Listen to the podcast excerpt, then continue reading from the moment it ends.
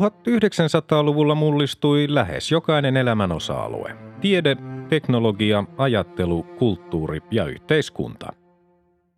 Vuosisadan tärkeitä ilmiöitä olivat esimerkiksi kolonialismin huipennus ja siirtomaavallan purkautuminen, ensimmäinen ja toinen maailmansota, ydinvoima, avaruustutkimus, kylmäsota, globalisaatio, väestön kasvu, ympäristöongelmat ja digitaalinen vallankumous.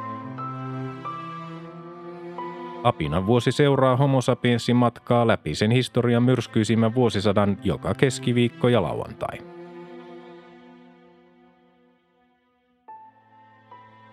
Vuosi 1982. Ensimmäinen heinäkuuta yhdistymiskirkon johtaja Sun Muing Moon meni naimisiin 4150 seuraajansa kanssa New Yorkin Madison Square Gardenissa – Samana päivänä ensimmäinen heinäkuuta Helsingin metron suurin asema avattiin Rautatien torilla. Metron matkustajamäärä kolminkertaistui jo avajaispäivänä. Toinen heinäkuuta Dragsfjärdin vesillä havaittiin useita ajelehtiviä teollisuusmyrkkyjä sisältäneitä tynnyreitä. Tynnyrit oli upottanut laivuri Jukka Ojaranta, joka pidätettiin kolmas elokuuta – 9. heinäkuuta Pan Amin Boeing 727 putosi Kenneryssä, Louisianassa surmaten 146 matkustajaa ja kahdeksan henkilöä maassa. 11. heinäkuuta Italia voitti jalkapallon maailmanmestaruuden.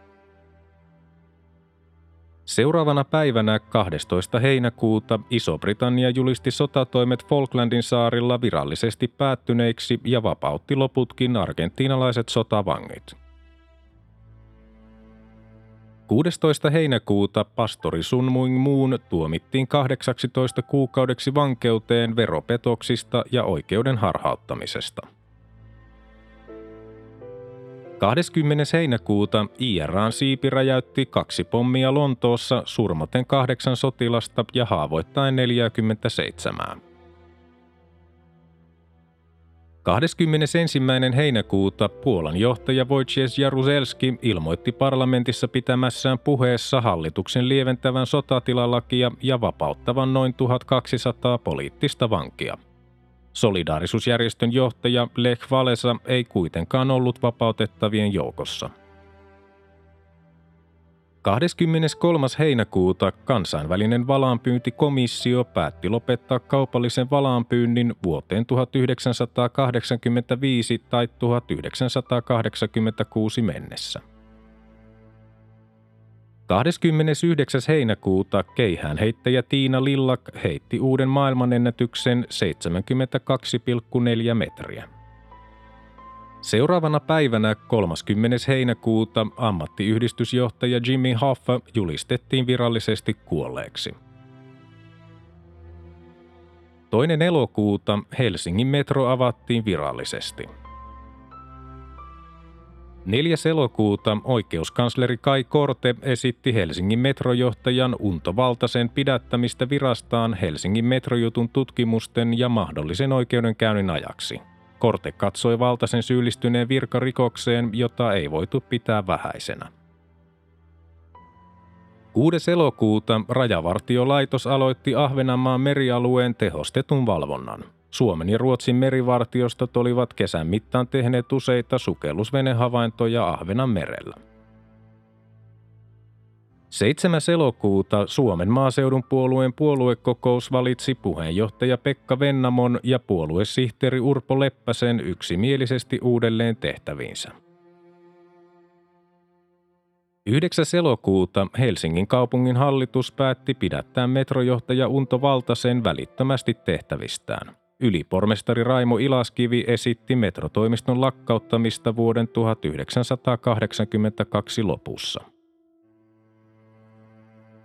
20. elokuuta Libanonin sisällissota monikansallinen joukko saapui Beirutiin valvomaan PLOn vetäytymistä Libanonista –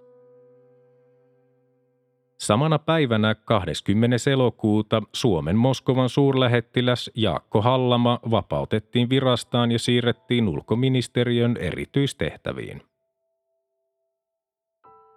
22. elokuuta Helsingin kaupungin tilintarkastaja Liisa Kulhia katsoi, että metron valvonta- ja kuulutuslaitteiden tilauslaskelmista löytyneet miljoona virheet oli tehty tahallaan ja että niillä oli haluttu suosia Siemens Oytä.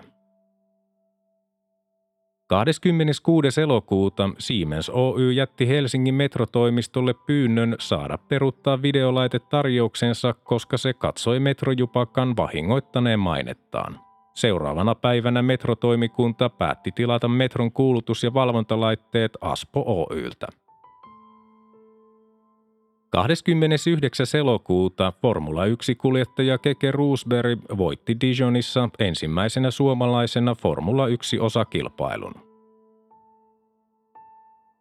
Toinen syyskuuta libanonilainen An Nahar-lehti kirjoitti, että Libanonin sodassa oli kuollut yli 17 800 ja loukkaantunut yli 30 000 ihmistä. 3. syyskuuta presidentti Mauno Koivisto nimitti Ahvenanmaan maaherran Martin Isaksonin Suomen ensimmäiseksi suurlähettilääksi Reykjavikiin. Uudeksi maaherraksi tuli varatuomari Henrik Gustafsson. Samana päivänä 3. syyskuuta toinen valtiovarainministeri Mauno Forsman siirtyi raha-automaattiyhdistyksen toimitusjohtajaksi ja hänen seuraajakseen tuli kansanedustaja Jermu Laine. 5. syyskuuta Pohjois-Karjala-projekti täytti 10 vuotta. Työikäisten suomalaisten miesten sydän- ja verisuonitautikuolleisuuden oli todettu projektin aikana laskeneen 17 prosenttia. 9. syyskuuta keskusrikospoliisi pidätti Helsingin metrojohtajan Unto Valtasen. Metrojutussa tehtiin syyskuun aikana useita muitakin pidätyksiä. 11. syyskuuta 44 ihmistä kuoli yhdysvaltalaisen sotilashelikopterin pudottua moottoritielle Länsi-Saksassa Heidelbergin ja Mannheimin välillä – Seuraavana päivänä 12. syyskuuta Porvoon hiippakunnan piispa John Wikström vihittiin uudeksi arkkipiispaksi. Vihkimisen toimitti Lapuan hiippakunnan piispa Yrjö Sarjola. 15. syyskuuta hallitus päätti, ettei Kemijokeen Pelkosenniemen kunnan alueelle suunniteltua Vuotoksen tekojärveä rakenneta eikä asiasta järjestetä kansanäänestystä. Seuraavana päivänä 16. syyskuuta Suomessa lunastettiin miljoonas värittelevisiolupa. 17. syyskuuta kristityt israelilaishyökkääjät toimeenpanivat verilöylyn Shatilan ja Sabran pakolaisleireissä Libanonin pääkaupungissa Beirutissa. Hyökkäyksen jäljiltä löydettiin sadoittain surmattuja palestiinalaispakolaisia, enimmäkseen naisia ja lapsia. Teko herätti suurta suuttumusta kautta maailman myös Israelissa. 19. syyskuuta Scott Falman ehdotti ensimmäisenä hymiöiden käyttöä sähköpostiviesteissä. 20. syyskuuta Jean Sibeliuksen perikunta lahjoitti hallussaan olleet Sibeliuksen nuottikäsikirjoitukset Helsingin yliopistolle säveltäjän kuoleman 25-vuotispäivänä. 22. syyskuuta Mauri myrsky kaatoi miljoonia kuutiometrejä metsää Pohjois-Suomessa.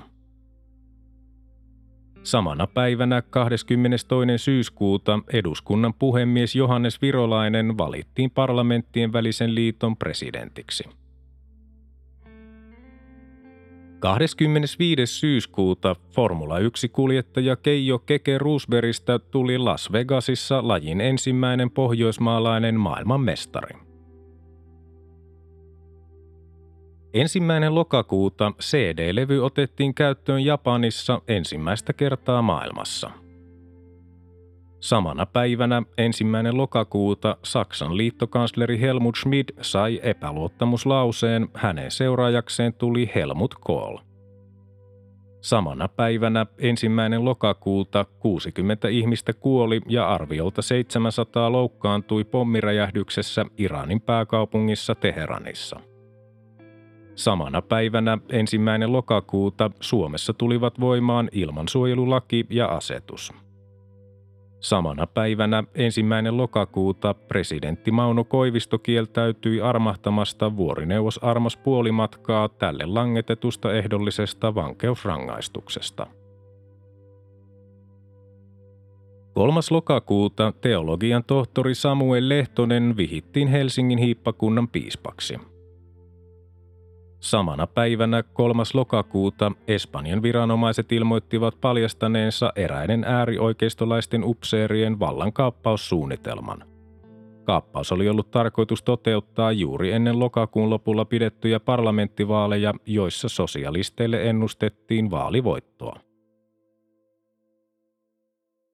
5. lokakuuta oikeuskansleri Kai Korte määräsi nostettavaksi syytteet lahjonnasta yhtä sisäministeriön hallintoneuvosta, kahta kaupunginjohtajaa ja vuorineuvos Armas puolimatkaa vastaan. Syytteet koskivat näiden kolmen virkamiehen ja puolimatkayhtymän välisiä omakotitalokauppoja. Samana päivänä 5. lokakuuta eduskunnan puhemies Johannes Virolainen ilmoitti, ettei hän kutsu Palestiinan vapautusjärjestön PLOn johtajaa Yasser Arafatia Suomeen, kuten hän oli suunnitellut.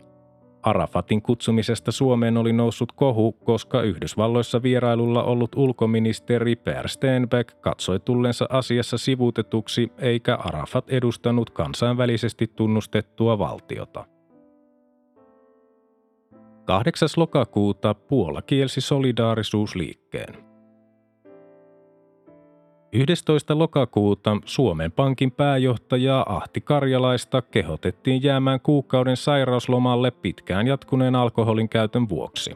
Pääjohtajan tehtäviä hoiti tänä aikana karjalaisen varamies Rolf Kuhlberg.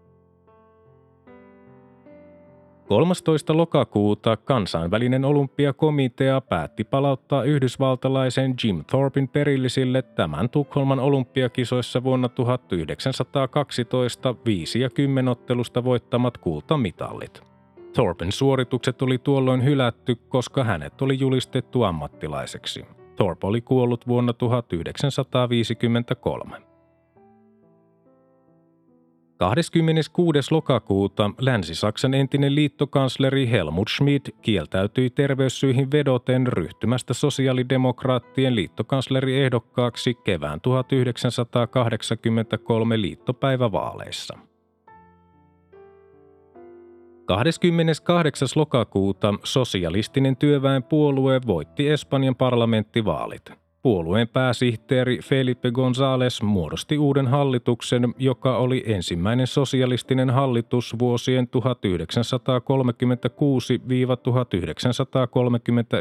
sisällissodan jälkeen. Samana päivänä 28. lokakuuta oikeuskansleri Kai Korte sanoi eduskunnan virkamiesten menetelleen väärin maksaessaan kansanedustajan päivärahaa keskustapuolueen puheenjohtajalle Paavo Väyryselle. Väyrysen kotipaikkana oli pidetty Kemimaata, jossa hänellä oli ollut vain jalasmökki. 29. lokakuuta elokuvaohjaaja Rauni Molberi, arkkitehti Juhani Pallasmaa, tekstiilitaiteilija Kirsti Rantanen ja valokuvaaja Seppo Saves nimitettiin uusiksi taiteilijaprofessoreiksi vuoden 1983 alusta. 5. marraskuuta Länsi-Saksa pyysi Suomelta selvitystä suomalaisten turkistarhojen oloista – Saksan televisiossa oli esitetty sveitsiläinen ohjelma, jonka mukaan suomalaisissa turkistarhoissa rääkättiin eläimiä. Myöhemmin kuitenkin ilmeni, ettei ohjelmaa ollut kuvattu Suomessa –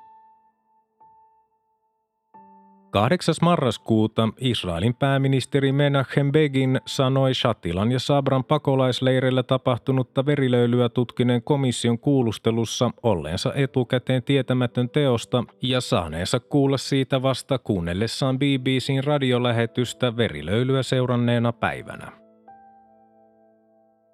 10. marraskuuta korkein oikeus tuomitsi vuorineuvos Armas puolimatkan häntä vastaan nostettujen uusien syytteiden perusteella kuudeksi kuukaudeksi ehdolliseen vankeuteen jatketusta virkamiehen lahjomisesta. Syytteeseen oli asetettu myös viisi muuta puolimatkayhtymän johtohenkilöä. 12. marraskuuta Juri Andropov valittiin Neuvostoliiton kommunistisen puolueen pääsihteeriksi edesmenneen Leonid Brezhnevin seuraajaksi.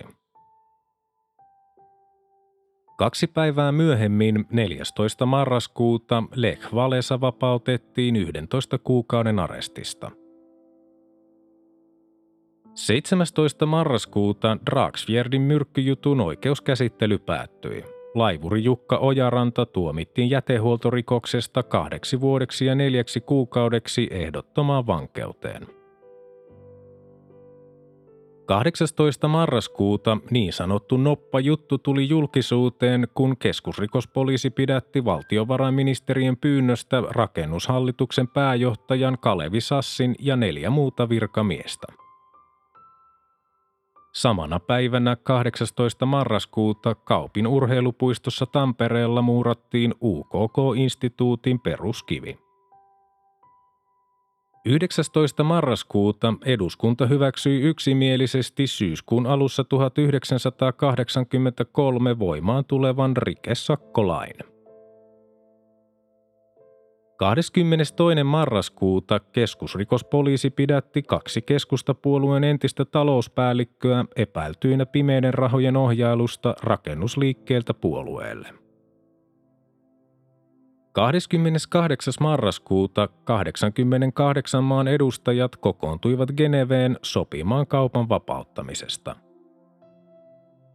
Samana päivänä 28. marraskuuta Opus Dei tuli personaaliprelatuuriksi.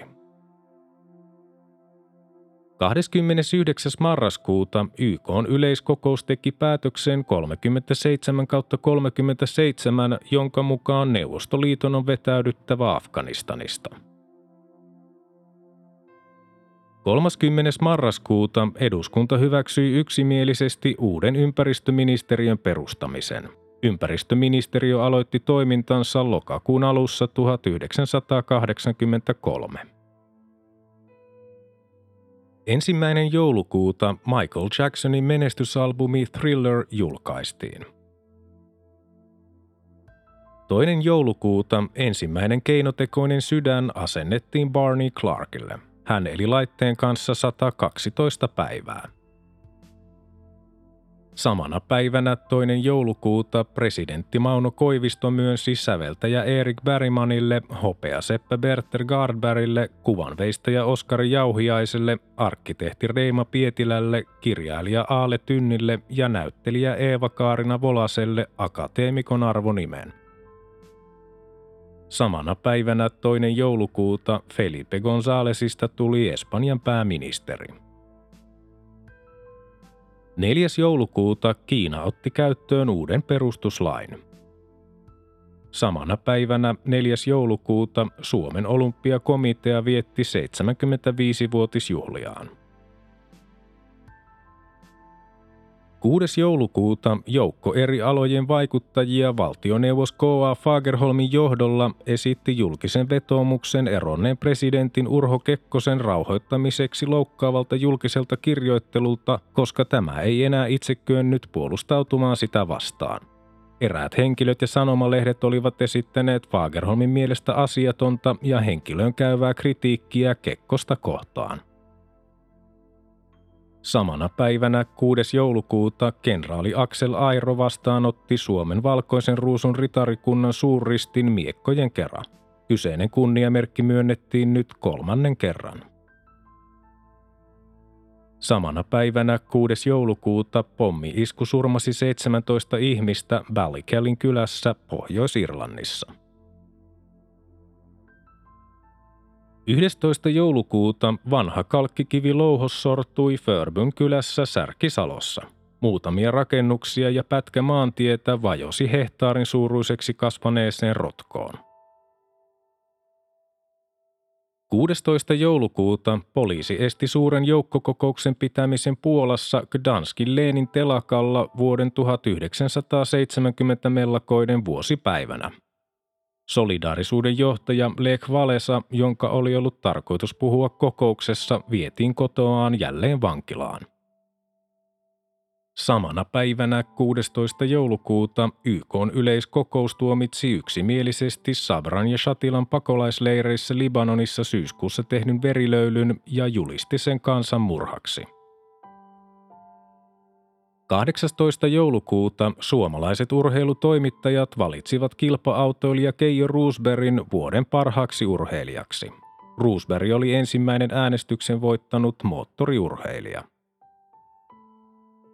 20. joulukuuta Kymi 10 Oy ja Strömberg Oy päättivät yhdistyä.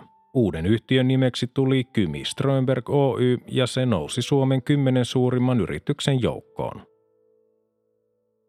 Samana päivänä 20. joulukuuta Tammelan kihlakunnan oikeus langetti Koijärvi jutussa sakkotuomiot sadalle yhdelle luonnonsuojelijalle niskoittelusta ja haitanteosta viranomaisille. Syytettyinä olleet alaikäiset selvisivät rangaistuksetta. 22. joulukuuta presidentti Mauno Koivisto, pääministeri Kalevi Sorsa ja valtiovarainministeri Ahti Pekkala matkustivat Neuvostoliiton 60-vuotisjuhlallisuuksiin Moskovaan. 26. joulukuuta Time Magazinein vuoden mieheksi valittiin tietokone. 29. joulukuuta Kalevi Sorsan hallitus joutui kriisiin eduskunnan budjettiäänestyksessä, kun SKDLn eduskuntaryhmä äänesti puolustusmäärärahojen lisäämistä vastaan, vaikka Sorsa oli tehnyt asiasta luottamuskysymyksen. Seuraavana päivänä 30. joulukuuta SKDL veti ministerinsä Sorsan hallituksesta ja heidän tilalleen nimitettiin uudet ministerit SDPstä – Opetusministeri Kalevi Kivistön tilalle tuli Arvo Salo, liikenneministeri Jarmo Wallströmin tilalle Reino Breiliin ja työministeri Jouko Kajanojan tilalle Veikko Helle. Myös sitoutumaton ulkomaankauppaministeri Esko Rekola joutui jättämään paikkansa ja hänen tilalleen tuli liberaalien Arne Berner.